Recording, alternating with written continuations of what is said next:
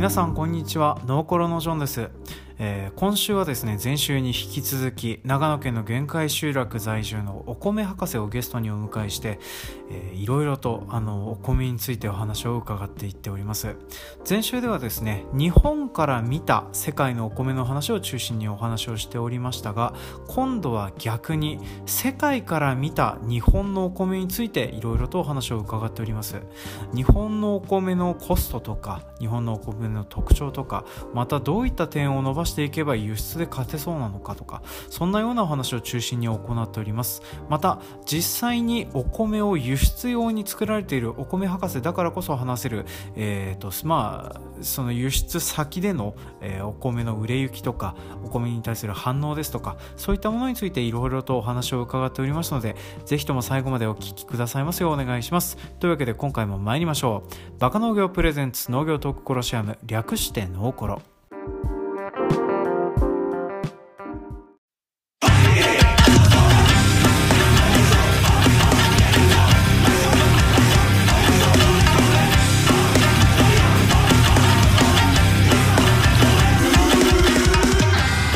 はいこの番組は全国津々浦々の農業関係者の皆様と農業に関係があるようなないような話題を面白おかしく紹介する不真面目系農業トーク番組です。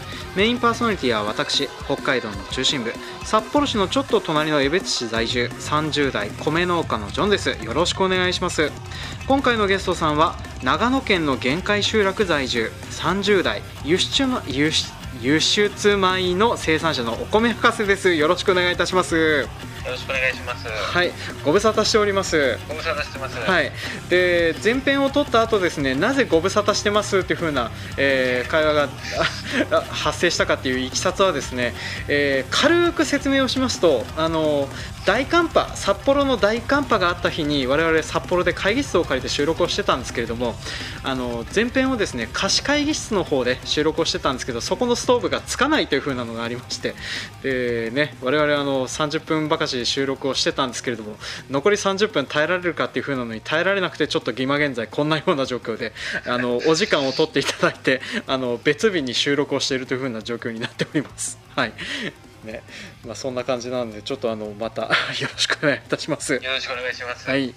で、えっ、ー、と早速ちょっとえっ、ー、と質問なんですけれども、はい、あのまあ前編の方ではですね、えっ、ー、と世界のお米についてちょっといろんなお話を、えー、伺わせていただいてたんですけれども、はい、まあ今回翻ってみて世界のお米と比べると日本のお米にどういった特徴があるのかっていうふうなことをちょっと最初に伺っていこうと思います。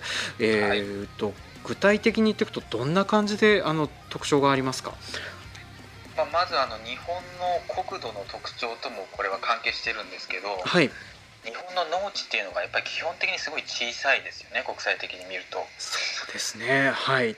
あのなのでアメリカとかオーストラリアですともう、えっと、飛行機で種をまくようなスケールのえー、米作りっていうのが主流ですが日本だとそういうのって北海道ですらなかなかないのでそうですね。全然聞いたこともないですし、はい、もうイメージがつかない世界の話だなっていうのはねますね。僕も実際にまだ見見たことないので、はい、あのデータ上でもうただ明らかに違うなっていうところから、はい。えーとまあ、比較はしてるんですけど、はい。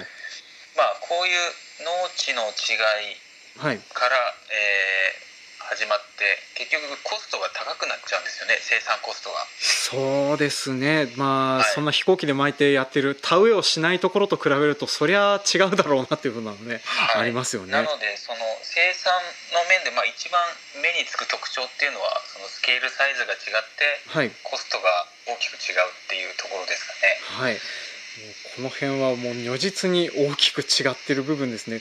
具体的に言うと大体どのぐらい離れてると思います、はい、あ規模ですか？規模規模というか、まあ、生産コスト的な部分でいうと日本のお米と、まあ、海外のお米もう倍とかの世界になったりするんですかね。あもう2倍3倍のレベルじゃないですね。ないですね、はい、ものすごいあの生産コストの面では、まあ、差がついているような状況っていうふうになってたりしますと、はい、そうですね。ただ一方でその日本のこれ気候などにも関係しますけど、はい。えっとまあ、雨が多いですとか、はい、あえっと、あの寒暖の差があるとか、はい。まあ、そういうところのではメリット度が結構国際基準で見るとあるんじゃないかなというふうに思います。そうですね。まああの、はい。我々本当にあの水の利権というか水に困ったことはとりあえずはないですからそうね。なんですよね。これってうん、国際的に見るとものすごい恵まれてることですよね。そうですね。いやちょっとまあこの話するにあたってサクッと調べた程度ですけども、やっぱりあのおまあ同じようにお米作ってるオーストラリアとかだとあのもう水がどこから引っ張ってくればいいのかっていう、まあ引っ張ってこれでも海水だったりとか、はい。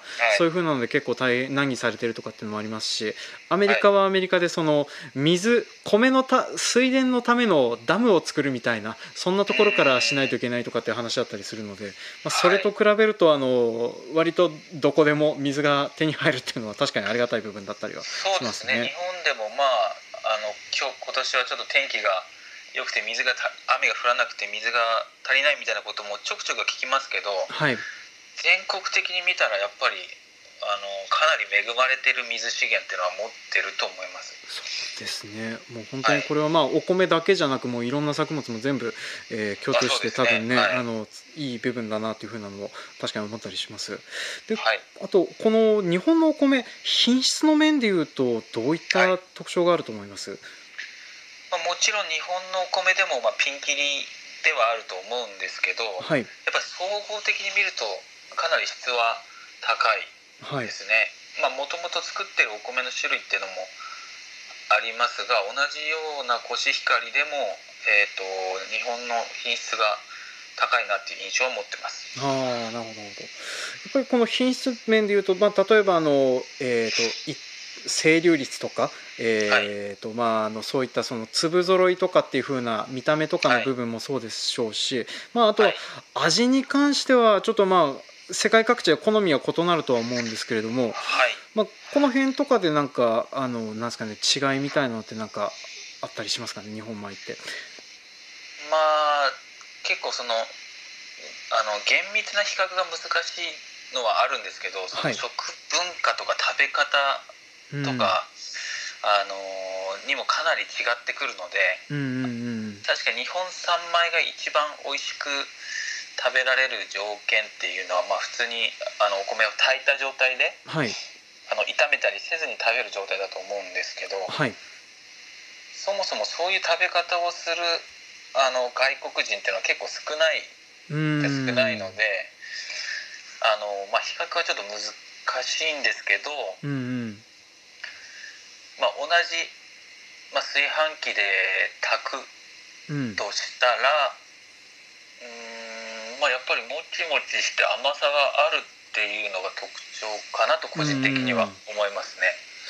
ですね。まあなんかあの世界的に言うと本当にあの多種多様なお米ありますので、本当にあのなんていうかなリゾットでしか食べようがないお米もあるし、うんうん、なんか炊き方もその蒸した方が美味しかったりとか、まあ、いろんな品質あるとは思うんですけど、まあ、確かにあの、はい。炊飯器で炊くんだったらそれは我々のお米の方が美味しいかもっていうのはね。えーある部分はありますね。うん。まあ、それ以外の例えばの歴史的な側面とかなんか文化的な側面とかで何かはい。話せそうなことってありますか、そうです。まあアメリカに限って言うと、まあ、歴史が300年ぐらいはい。なのでそれに比べると一応日本は、まあ、2500年から3000年と、まあ、いろいろ諸説はあるようですけど、はい。それぐらい、まあ、10倍ぐらいの歴ですね。史の差があるので、はい。単純に食料生産ってだけではなくてかなり文化的な結びつきって強いと思うんですよね。例えばそのうん。五円玉に稲穂の絵が描かれてるとか、そうですねそういえば。はい。はい、神社にそのしめ縄があることが普通だったりとか、ああそういえばあれも稲わらからできてるんですあもんね。れも稲わらですね。ああなるほどなるほど。はいであれはまあ豊作をはい。祈願して、はい。えっと、稲わらとあとはなんていうんですかねあの、しえっと、白いタレああはいありますね。あの、はい。なんていうのかちょっとわかんないですけれど稲妻みたいな形のはい。はい。あれは稲妻をあ稲妻だったんですか？はい。いるんですよね、はい。でその昔その雷が落ちた田んぼって生育がすごい良くなって、はいはいはいはっていいうのがありましてはいで、まあ、それをあの、まあ、祈ってるというか、はい。そういうふうな意味で豊作を意味豊作の祈願っていうことを意味してるんですけどはい。あれは結構あの面白いっていうか、あのうん。雷って結構その大気中の窒素を科学的に固定してくれるのでああはいはいはいはい。それで田んぼのあの田んぼの土に窒素が固定されて稲の生育が良くなるっていうのは、はい。結構あの理屈としては通っているんですよね、なので結構昔の人も結構田んぼをよく観察しててでなかなかかよく観察してないと分かんないと思うんですよね。そうですね。まああの、はい。雷落ちたとこまあ多分あの落ちたら多分あの後はね当然残ったりはするとは思うので、まあ、それを見てあのそこの後の生育が良くなったっていう風なの、まあ、そういう風なのを紐づける見方というか本当にあのこまみ見てないとできないことだなとは思うんですよね。うんはいまあ、なかなか雷が落ちた田んぼって、はいね、見たことないですけどそうどうですね。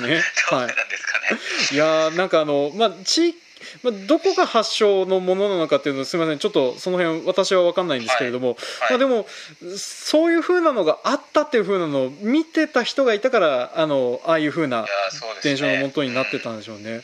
まあはい確かにあのそれがね昔からあるっていう風なだけでも確かにそれとセットで、えー売っていくような形っていうか、はい。あのまあそういう風な側面があるよっていう風なのはまあ我々の確かに強みだったりはするかなとは思いますね。そうですね、本当に同じお米買うにしても、うん、うんあのアメリカ産のお米を買うのか日本産のお米を買うのかっていうところで、お客さんは日本産のお米を買いたいっていうふうになることが多いと思うので。そうですね、まあ、ここ最近はなんかちょっとまたあれです。別件の話ですけどあの文化東洋みたいなのもポリティカリーコレクトネスの中に入ってて、はいはい。アメリカ人大変だなっていつも思ったりはしてるんですけど。なるほどなるほど、はい。そうですよね、まあそういうふうなそういう意味ではかなりはい。下駄を履いてると僕は思ってます、そうですね、まあ、この辺のところはあの、ぜひあのいい特徴だなっていうふうなのね確かに思ったりしますね。はい。であと例えばなんですけどこのこういった日本のお米の需要なんですけど、はい。どういった国に受けそうだなっていうふうなのがありますかね？まあ今僕が感じるのはやっぱり欧米が一番うん。感じますね、ああ今まあ日本食が非常に、うん。あの注目されてるっていうのもありますしはい。えっ、とまあ割と富裕な人が多い。うんうんうんうんうん。なので高くても別にそれは気にせずにうんうん。買うっていう感じですかね。おー。美味しいものであれば。はい。なるほどなるほど。そっかそのまあ日本食ブームだっていう風なのもあってその、まあ、食べ方自体もそっちの方で広まってるしであとはまあ全然買えるよっていう風な、えー経済的にも豊かだったりするっていうのもあったりはするかなとも思うんですけど、まあはい。そういう風なので、えーとまあ、欧米圏が中心だったりっていう風な形なんですかね。そうですね。うんうん、なるほどなるほどでそれで、あのーなんか実際に、あのーえー、とお米博士自身がその、はい。お仕事の絡みで、えーはい。今年の冬なんかあちこちでお米を販売することになったみたいな話を伺ってたりはしてたんですけれども、ちなみにどういった理由でお米を販売するような形になってたんですか？えっ、とまあ今その農水省の方でもあの農産物の輸出をどんどん増やそうっていう動きがありましてはい。でその日本の農産物の生産者などがその現地に赴いてはい。その日本米を日本米全体を PR してはい。あの販売したりしようっていう動きがあるんですよね。はいはい。今回そういうものの一環で、はい。あの僕も行かせてもらうことになりましてはい。それでまあいろいろまあ売るというよりかは日本産の PR ですね。ああなるほどなをしてるほどきたという感じです。はいちなみにあのどういった国に行ってきたんですか？えっとハワイはい。香港、はい。シンガポールですね。の3カ国に。はい、はい、ですか。でまあそれぞれその PR をしてきた時の感想とかをちょっと伺っていきたいんですけれども。はい。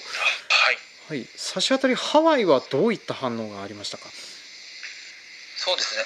まあこのハワイと、はいあのアジアの香港シンガポールの間にはすごい大きな差があると僕はまあず思いました。あなるほどなるほど。はい。でまあハワイっていうのは、まあ、欧米圏っていうのもあるんですけど、はい。非常にこのオーガニックへの意識が非常に高くてはい。あとまあ食への意識が高いんですよね。はいはい。なのでただお米を食べるっていうだけではなくてはい。それをまあ美味しさはもちろんなんですけどはい。健健康につなげるという意味で食べる。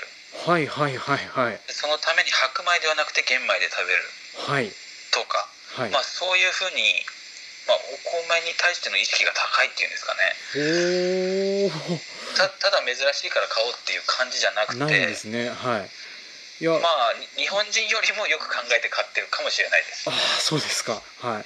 いやこの辺あのあれですねまあ僕ニュースで見る程度にしか知らないんですけどアメリカその、はい。医療関係のはい。お金の出方がまあ半端ねえっていう風な話は伺ってて、ね。結構、あの破産してる人が年に何何人もいるみたいな話を伺ったりするので、はい、まあ、そういった意味でもそのオーガニックに対する興味は強いだろうしさらにそれを踏まえてその玄米っていう風な方向になったりするというのも確かにあの大きいだろうなというふうなのをね あの、まあ、伺ってて思ですね。いやう感じです本当にね。これは僕もびっくりしました。全く違うので、おー。もう食いつきがもう全然違ってなんか質問とかもすごく来るような感じだったんですか、そうですね。まあその機能性のはい。面だとか、まあはいもちろん食べ方については日本人ほどは詳しくないのであそあのどうやって炊いたらいいんだとかどうやったらもっと美味しく炊けるかとか、はい。まあ、そういうところですかね。まあ、そそんな感じでちょっとその、えーとまあ、機能性とかその食べ方とかは、まあ、いろいろ聞かれてたりはししてたけれど、まあ、そういう、えーとなんですかね好意的な聞き方とかその興味を持ってくれる圧が結構あったっていう風な形だったんそうですですね。ね、はい。あのまあ、うん。日本だと割と値段って結構重要な要素だと思うんですけどお米を選ぶそうですね。あの、大体私あの、ほうん、この間もあのお米の販売してたんですけれども、はいはい。あの他の他のスーパーで買った米が高いとか あの、は配送料上がりが許せないとか。そんなことを言われてたりしてたんですけど、うちの米買わないで知らんがなって思いながら聞いてたりしてたと思うんですね。まあ、かなり日本はもう安いお米が普通になってしまったので、うんうん。あのーまあそのい高いおうん米があると、それがいくら美味しくてもいくら機能性があってもまず高いってみんな思いますよね。そうですね。うん。まあ、高いのには理由はあるんだよってちゃんと言いたいんですけれどもね。はい。まあその点で言うと、ハワイは全く逆というか、うーん。あのーままずこのお米はどう違うんだとか、まあ、例えば夢ピリカと七つ星はい。これはどう味が違うんだとかはい。そのオーガニックのこのお米はどういうふうに作ってるんだとか、はい。まあ、そういうふうな質問がまずあってはい。で最終的に値段これいくらです？高いですけど大丈夫ですか？とか聞いてもあ全然全然みたいな感じで。はい。高いって言ってた人は、はい日本人以外では見なかったですあ、そうですか。やっぱりそこで言うのも日本人なんですね。はい。そうですね日本人が、まあ、一番シビアかなと思いましたちなみにこのハワイのその PR をしていた場ブース的な場所って例えばはいどういった場所だったんですか？えっとちょうど僕らが行ったのがあのクリスマスフェアの時期だったのではい。あの向こうの人っていうのはあの日本のお歳暮みたいな感じではい。クリスマスの時期に、まあ、友達とか親戚とかにギフトをたくさんあげるんですよね。はい。はい。でその時の一つあのギフトの一つとしておこ日本産米ってのをチョイスする方が多かったのうで。でそういうクリスマスギフトフェアっていうんですかねはい。はい。はい。はい。あの日本で言うと何でしょうなんか大丸のそうういう催事場的なやつで、そうですねおああなるほどなるほど。なんかドームとかで、うん。はいドームとかっていうのかな？いろいろブースを出して、はいはいあのはみん皆さんそれぞれの自分の推しのものを売るっていうようい。な場。で、まあ、我々も日本三枚ブースみたいなのを設けましてはい。でまあ PR をしていったって感じですね、うん来てたお客さん自身はじゃあ一般の方が中心だったんですか？般ですねああなるほどなるほど。まあそれでそんなまああのまあほそなんかそういうふうに食いつきがあるんだから確かにすげえもんですね。はい。いや本当にあの、うん。市場があるなっていう感じですね。ああなんかよい良さそうないいなんかそういうそういう売り場で私も販売をしたいです。い。やそうです。日本はい。と比べてしまうとやっぱりはい。かなり違うと思うのでそのはい。モチベーション的にはかなり高まるます。ああいいですね。ちょっと私もあのいたずらにハワイに行きたくなってきました。聞いてるとねハワイはおす、はい、でちなみにあの翻ってじゃあこのシンガポールと香港なんかあのはい。大きく開きが出てたっていう風な感じだったんですけどこれはどういった反応が来てたんですか？まあその欧米圏に比べるとお米を食べる文化っていうのはもちろんあの浸透してるんですけど、まあ彼らが。そうでしょうね。はい。はい。うん。中華料理とか食べますんで、はい。ただ日本産米ってものに関してはい。まあいいもんなんだろううんっていうイメージはあるんでしょうけど、やっぱり高いとかそっちの感覚は結構あありますね。ああなるほど。はい。やっぱりこの辺はねあの普段使いしてるものの値段で見ちゃうような世界になってきちゃってるんですね。あまあまあ、あと経済レベルとかそういうものも関係してるのかもしれないですし、はい。えっ、とそうですね。にお米への意識、まあ、健康への意識もかなり欧米に比べると低いです。ああなるほどなるほど。はい、なので、うん。あの欧米では同じオーガニックのお米だよっていううん。まあアジア圏だとまだまだって感じですね。ああなるほど、まあ、そこまでそのオーガニックについても、まあ、玄そもそも玄米食についてもそれほど興味がなかったりとかって感じだったんですね。あはいあのまあ、日本と似てますねそういう意味では。あなるほどなるほど。日本も白米至上主義のうん。人が多いと思うんですけど、そうですまあね。うん長いこと白米ばっかり食べてたので。うん。うんうんうん。あのそういう意味では市場は日本に近いのでイメージはしやすいと思います。ああなるほど。じゃあはいシンガポールも香港もじゃあどちらもそんなような感じだったんですかね？なんかあの香はい。それぞれちょっと場所ごとでちょっと違った特徴みたいなこととかって何かありました？えーとですね香港はまあうーん中華圏っていうのもあって、うん、でもざっくりとはうん。そこまでそこまで。これこれが違うっていうのはあまり感じなかったかもしれないですね。なるほどなるほど。わかりました。そしたらあとなんかあのこの視察の際視察というかそういう PR ではい。あちこち回ってた際にですね、まあはい。それぞれの国のスーパーなどとか見られてたみたいなお話はい。伺ってたんですけど、その状況についてもちょっと伺っていいですか？まず、はい。ハワイから。はい。そうですね。ハワイは先ほどもその玄米食の文化が非常に浸透しているっていう話だったんですけど、はい。まあ、それを反映してあのスーパーのお米の販売棚っていうんですかね、はい。あのまあ、我々日本だとお米の販売の棚って棚のまあ3分の1とか、まあ、に多くても2分の1ぐらいだと思うんですけど。そうですね。そんなに品種が並んでるわけでもなくてそうですせいぜいあってあのなんていうのかな。あのこの値段ですとか新米ですっていう時期に山積みされてるぐらいはいはい。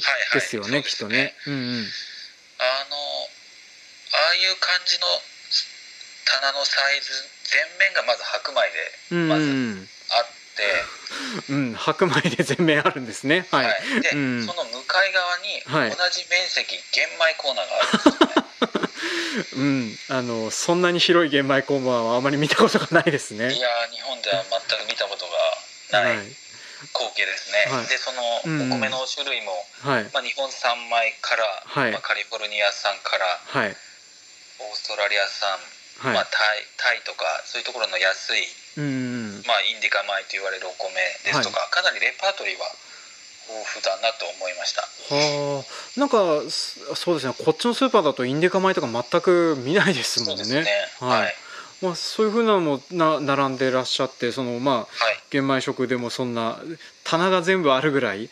ちなみにあのこれあはい。の、在庫の棚が含まれてるってわけではなくて本当にあのいろんな品種、え置かれてるような感じですね。陳列の仕方としては日本とさして変わらないと思いますはい。あの袋なんかもまあ2キロあ5キローあの辺りのサイズででまあ1商品が1列あるって感じですねああなるほどなるほど。そうかまあでもあの大きくても5キロぐらいなんですね。このいやうん10キロもありあますね。10キロもありました。あ10キロもあります。はい。あなるほどなるほど。まああの食文化によってはね食べる月に食べる量みたいなのもあったりはすると思いますからね。そうですね。なるほどなるほど。ちなみにあのこれ他の地域ではどういった感じだでしたか？えーとさすがに香港シンガポールはそれほどの面積はなかったんですけどはい、でやっぱり玄米コーナーも、うん、えーほとんどなかったですね。ああなるほどなるほど。でやっぱサイズ感も小さくなりましたかね。あ10ー。キロのお米がやっぱり減った感じがあって。うんうんうんうん。うーんであれは香港かな？オーストラリアのお米とかがものすごいキロ150何円とか。そういうレベルで売られてましたね、なるほど。あのー白米の金額ですもんねそうです、うん。輸出されてキロ100うん恐ろしい世界だなって本当に思います。あの利益が発生してるのかっていう謎のあれなんですけど、そうですね。すごいですよね。すごいですよね、まあそれで採算が取れてしまうかもっていうのが本当に恐ろしい世界だと思うんですけども、あのそしたらあのまあそういうふうな状況も目の当たりにされてたと思うんですけれども、はい。今後日本のお米ってどうなっていくと思いますか？そうですね。まあ今はい。あの日本、まあ、農水省なんかも大規模化を進めてると思うんですけどはい。それによってまあコス生産コストを下げて国際競争力をあの上げようっていうはい。ことがまあ根本的な考えにあるんですけど、はいまあ、そういう国際的な現状を見ると、はい。そのコストってのは絶対勝てないんですよね。そうですね。あの、私の方からあの一応ちょっと補足しておきますと29年度のあの、はい。農林水産省の資料で、まああのえーとまあ、大規模化している農家の全参入生産費っていうのを出してたりするんですけど、まあ、それの一票単価がやや1万1080円、えー玄米のキロ換算すると252円っていう形になるんですよね。でまあ、はい。玄米でこの価格ってことは白米にすると1.1倍、まあ、か単純計算で1.1倍ぐらいして、まあ、やや280円ぐらいが、はい。あのせなんていうかなあの利益が何も出ないギリギリのラインがはい。そこっていう風なのがなって、はい。あのまあ、先ほどお話出てたオーストラリアのお米の中国で出てるやつがキロ150円ってなると半分以下っていう風な金額を考えると、まあそうなんですよね。はい。うん、なので単純にコスト勝負になってしまったら本当に厳しくって、はい。やっぱりもちろんあの省力化することは大事なん効率を上げることは大事なんですけどはい何の何どんなお米を作るために省力化するのかっていうのがやっぱり非常に重要で。うんうんうんそこのなんていうんですかねあのアイデンティティじゃないですけどうんうん。日本ののお米はこういう独自な価値があるよっていうのを持った状態であの省力化効率化するってことがやっぱ鍵になるとうん思っています。なので本当に値段競争になってしまうとどんどんどんどん厳しくなっていくんだろうなと思います。そうですねまあ、は勝てねえなっていう風なのはどうしたってちょっと思ったりしますね。そうなんですよね。はい。まあだからその例えば日本のお米で、まあ、コストは、まあ、どの道あのひ下げるのは当然必要なんですけどなんかその、はい差別化を図っていくような方法っていう風なのははい。どういったものが考えられると思いますか、まああの品種についてよく考えたり、はい。まあ、栽培方法についてもうんもう一度根本的に考えてみること、うんうんうん。そしてさらにあのそれだけじゃなくてその見せ方っていうんですかね。はい。このお米はなぜ価値があるのか、はいはいはいはい。どどういうふうに作ってるから価値があるのかとか。うんうんうんそういうところは、まあ、これまで生産側が非常に苦手としてきたところだと思うんですけど、そうですね。うん。はい。まあ、これからはやっぱり生産者もうん。そういう自分たちがやってることの価値を発信してお客さんに伝えていくってことが、まあ、長い意味で日本米のブランド化につながっていくと思うので。うんうん僕が思うにすごい日本の農業者は技術をたくさんうん。すごい技術を持ってると思うんですけど、うんうん。それが消費者までには伝わっていないのかなという印象があるので、うんうんうんまあ、そういうところがもうちょっと見えるようになってくればうん。あの高くても買ってもらえるようになるんじゃないかなと思ってます。まあ、なんでちょっとその伝える技術とかそういう風な話も、はい。まあ、我々でどんどん担っていくような形になってくるっていう、まあ、そうですね。あのそうですね。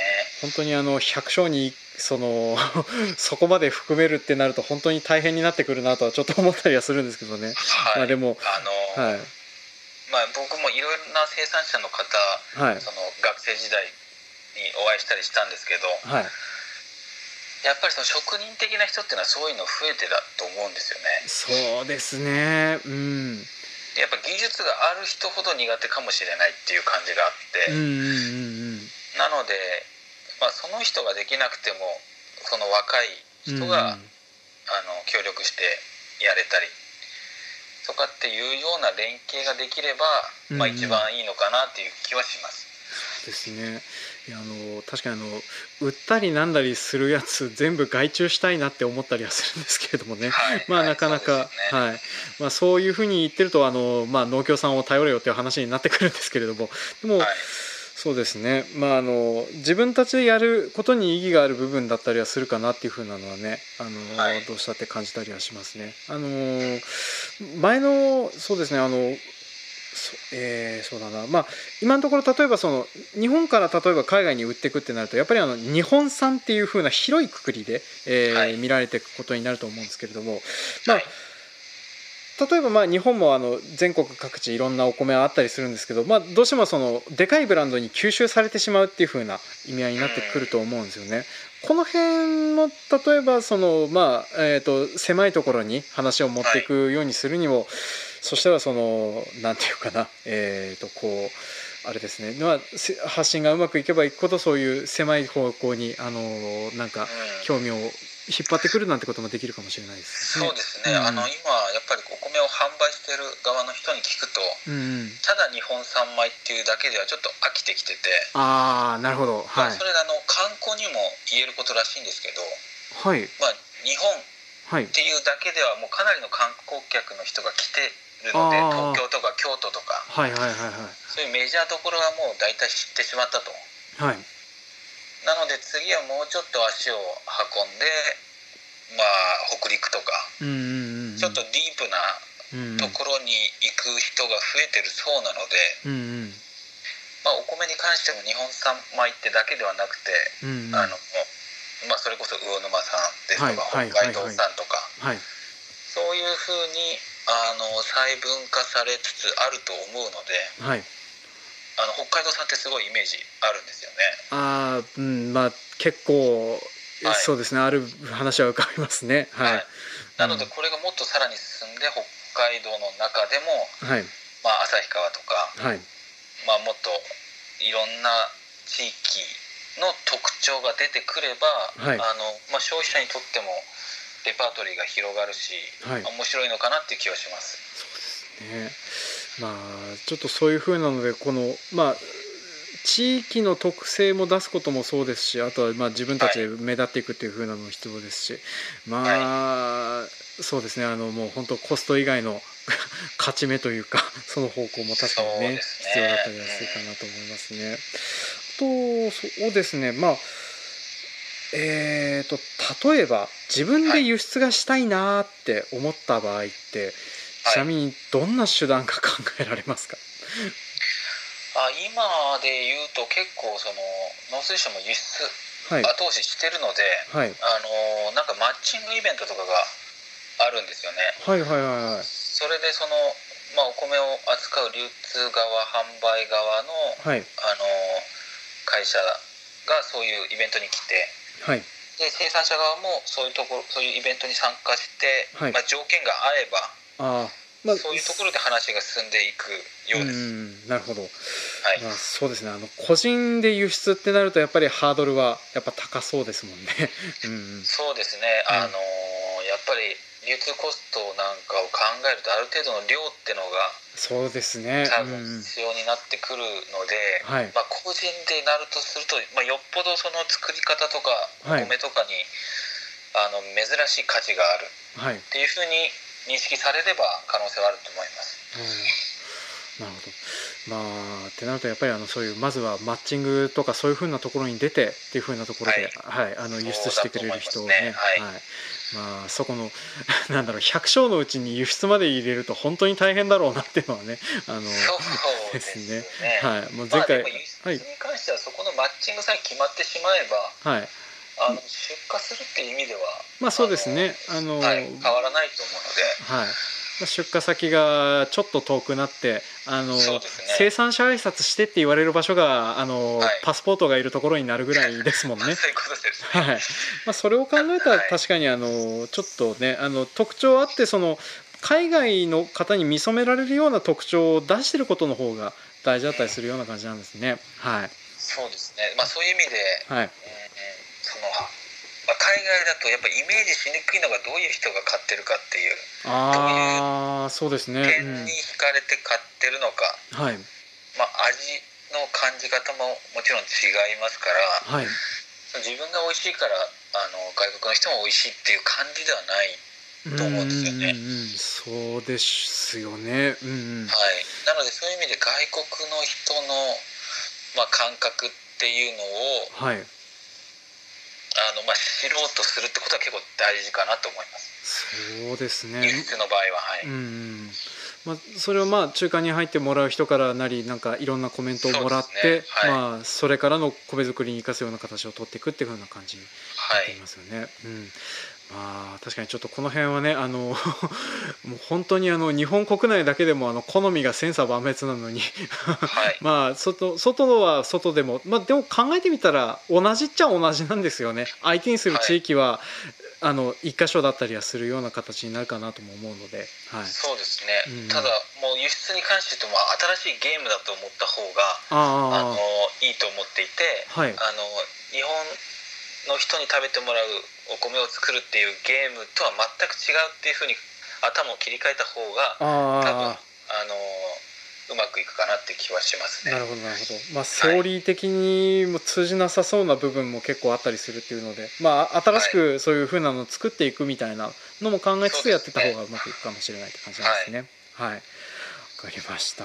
なちょっとそういったところであのいい感じのお時間になってきたので、はい、はい、そしたらなんかあのこれからのまあもう多分あの一生懸命あの、えーと、お米作られて輸出どんどんされていくとは思うんですけれども、はい、なんかあの同じように後を追うようになる人に対するなんかコメントみたいのってなんか、はい、いただけますか？そうですね。本当にあのただ僕輸出はすごい可能性があると思うのは、まあ、単純にあのマーケットの規模が全然違うっていうのがあって、はい、日本国内だとまあその消費量どんどん減ってるしそうですね、ね、値段も全然上がらないし、はい、っていうところで結構打開策を見つけられる人が減ってると思うんですよね、見つけられる人は見つけられると思うんですけど、数自体は少なくなってしまうと思うので、はいそういう意味では輸出っていう新しいゲームに参加する方が、まあ希望はあるっていう感じは個人的に持っています。はいありがとうございます。はい、まあ、なんでちょっとあのまずちょっとそういうふうな手段にアンテナを張って やれるところちょっと探すっていうふうなのを、はい、私の方でもやっていこうと思います。はい。はい、じゃあそんなところで、えー、っと、すいませんあの前編後編を2回撮るっていうふうな形でね あのお付き合いいただきまして 本当にありがとうございました。はい。というわけでえー、っと今回は、えー、世界から見た日本のお米のお話でした。はい。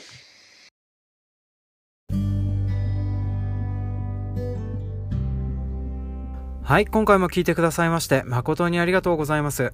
当番組への感想コメントはツイッターハッシュタグ、ノーコロとつけてつぶやいてください。えー、人にツイートが見られるのが恥ずかしいよという風な方は、えー、ツイッターのダイレクトメール、相互フォローでなくても受け取れる設定となっておりますので、よろしかったらそちらをご利用ください。また、そもそもツイッターやってないよという風な方は、えー、メールアドレス、ノーコロ at gmail.com までメールをお送りくださいますようお願いいたします。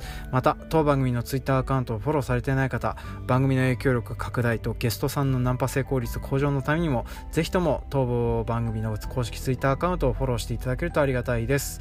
えっ、とですねまあこんな番組配信したよっていう風なやつとあとジョンさんの講師近藤ツイートが読めたりしますのでよろしかったらフォローしていただけるとありがたいです。えー、取りこぼしてるお便り来ておりますのでちょっと紹介していきますね。うんと、まず、私があの、春のポッドキャスト祭りというね、あの、ポッドキャスト、えー、新社会人に向けたエピソードを配信するというやつで、あの、激務の乗り切り講座みたいなやつを配信してましたけれども、それに対するコメント、いくつか来てるのを読んできますね。まず、えー、クロピックさんよりコメントをいただいております。自分も今の仕事楽しいと思ったことないっすね。仕事中にラジオやポッドキャストを聞くことで精神を維持しています。この方、あの、おそらく農業をされてる方なんですけれども、まあね、えー、農業してる人間が全員が全員この仕事が好きだと思うなよっていうね、そんなことを、えーと、まあ聞いてない方のために説明しましょう。まあ激務乗り切り講座の方でちょっと話させていただいておりました。まあ、この仕事、まあ私の周りを見てて思うんですけれども、えーとですね、やりたくて入ってきてる人と,、えーと、やりたくないけどやらざるを得なくてやってる人っていう風なのが割とあの私の観測してる範囲だと半々ぐらいでいる業界になってます。まあ、あの、変な業界だなっていう風なのはね、私もやりつつ思ったりはしてるんですけど、この辺、やっぱりあの、新規参入で入ってきてる人方の熱量っていうのはものすごいなっていう風にいつも思っております。尊敬するような部分もできますし、えー、いろいろと大変だなって思う部分もあったりするんですけど、まあ、あの、それに引き換えね、あの、世襲制で来てる人方はそれほどやる気があったりなかったりっていう風な方で、あと、私はあの、どっちか、どっちなんだろうなって思いつつあのどっちかっていうと基本的にあのこの仕事が辛い嫌だやめたいとか思うことがしょっちゅうあるかなのでね、まあ、どっちかというとあの新規就農者の皆さんのモチベーションに当てられることが多い性質をしておりますね。まあ恵まれた環境でやってるんだからというのもあるんですけどあの何ですかね、うん、僕も願うことだったらあの農村じゃなくて都会に生まれたかったなとかっていうのは思ったりするので、まあ、この辺生まれによって良し悪しあるなっていうのはねしょっちゅう思ったりしておりますね、えー、ちょっと話が暗い方によったのであのもまああのこの方も話されてますけど仕事中にあのラジオやポッドキャストあの精神衛生を保つのに大変役に立ちますので皆さんもぜひぜひあの農家の皆様じゃなくても聞いていただけるとありがたいかなというふうに思っております。はい。あのあと何だったらあの番組を配信すると意外と精神衛生に良かったりしますよというふうのだけ付記しておきます。はい。で、もう一方、えー、コメントいただいております。この方も、ポッドキャスターの方ですね。えっ、と、快速旅団のゆいまるさんよりコメントいただいております。自分の働き方を振り返るのにも参考になりましたと言ってねコメントをいただいております。ありがとうございます。でリンク貼られてるのがね あのオーバーキャストのえー、リンクを貼っていただいてますね。ありがとうございます。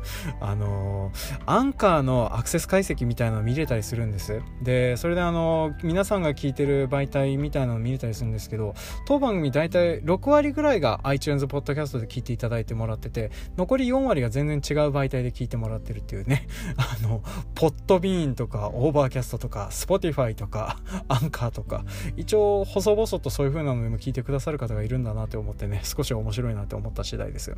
で、ね、まあ、この時にもお話ししましたけど、あの、どんな仕事も、睡眠時間と、あと、裁量権がない仕事は本当に地獄の始まりなので、まあ、なるべくそういう風なのがないような状況になるよう、えー、頑張って自分の働き方というか、居場所を守る努力を、新社会人の皆さんにしていただけたらなというふうに思ってあの前の番組を配信してたんですけどね。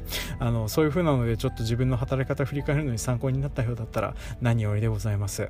であとあのゆいまるさんはですね同じくアンカーであのえっ、ー、と映画に対する5分ぐらいの短いあの番組をたくさん配信しております。あの何て言うかな。声のトーンがあの一定であのすごく聞いてて心地が良いのでなんかね気づいたら無限に聞けます。はい。で私もあのなんか延々と2週3週して聞いてることもあったりするので皆さんもちょっとよかったら夜の有録を聞いてみていただけるといいかなと思っております。はい。であともう一方、えー、こちらはですね違うやつのまああ後編一言だけちょっと来てたんですけど、えー、ツイッターのアカウントネームマクロさんっていうんですかね、えー、米はオワコンというね、一言だけコメントいただいておりました。本当に米がオワコンかどうかっていう風なのをね、ちょっと今回のを聞いて、あの、考えを改めていただけたらなーっていう風に思っております。まあ、お米は、こうやってその輸出するとかそういう風なことを考えた時に、とにかくお米はあの、賞味期限が長い作物なので、まあ、あの、船旅とかそういう風なコストを抑え、抑えるような方法とかにも適したりするので、まあね、この辺、うまいこと使ってやれればなと思うんですけれどね、まあ、あんなこと言ったらじゃがいもとか玉ねぎとか、えー、青いトマトを出荷するとか まあいろいろとやりようはあるんでしょうけどでも海を越えようと思ったら結構簡単に越えていける作物なんだけどなっていうふうにしょっちゅう思っております、まあね、ただこの辺あの輸出する際にその受け入れる国によってそのねあの全編の方でも話しましたけどあの中国に輸出する場合には中国のその税関の前にあの、えー、農薬かけないといけないとか せっかく無農薬で作ったのにとかっていう風な、えー、状況もあるみたいなので、まあ、なかなかあのこの辺思うように、えー、輸出ができたりできなかったりするっていうのはあるんだなという風なのねちょっと思ったりして次第ですけどまあ差し当たりちょっと聞いた感じですとやっぱりあの輸出はねあの個人でどうこうできる世界ではないのであの輸出するをしている業者さんとなんとかつながりを持てるようマッチングとかの機会をね探していくほかないんだなというふうにちょっと今回思ったりした次第でございます。でえーと取りこぼしてるお便りは以上となっております。あのこうやってあの取りこぼしてるやつに関してはあの私が後でこうやって補足しますのでぜひともちょっと、えー、コメントいただけるようだったらその都度、えー、送っていただけるとありがたいです。はい。で、えー、次週のお知らせでございます。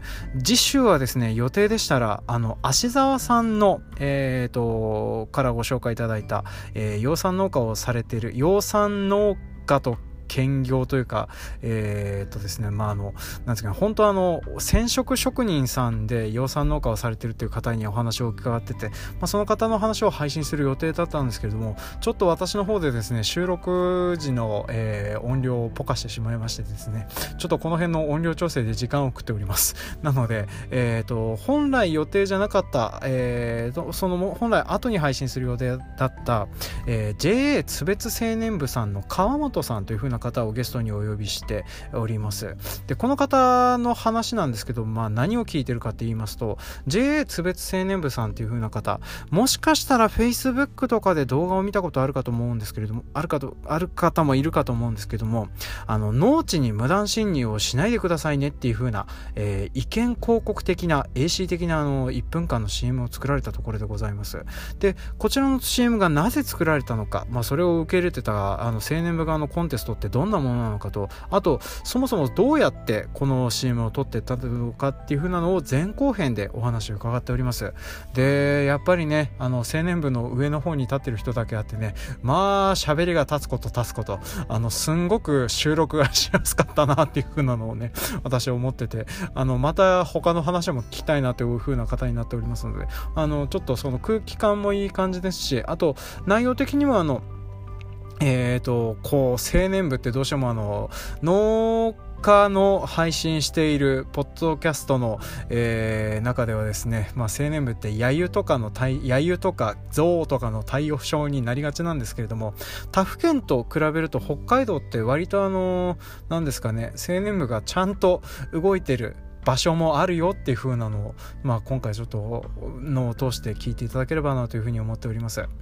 ねえいやそんないう風なので、まあ、あの次週もちょっと楽しみにしていただければなと思っております。というわけで長々となりましたけどこの辺で締めさせていただきます。今回も長々とお聴きくださいまして誠にありがとうございました。次週もお楽しみに。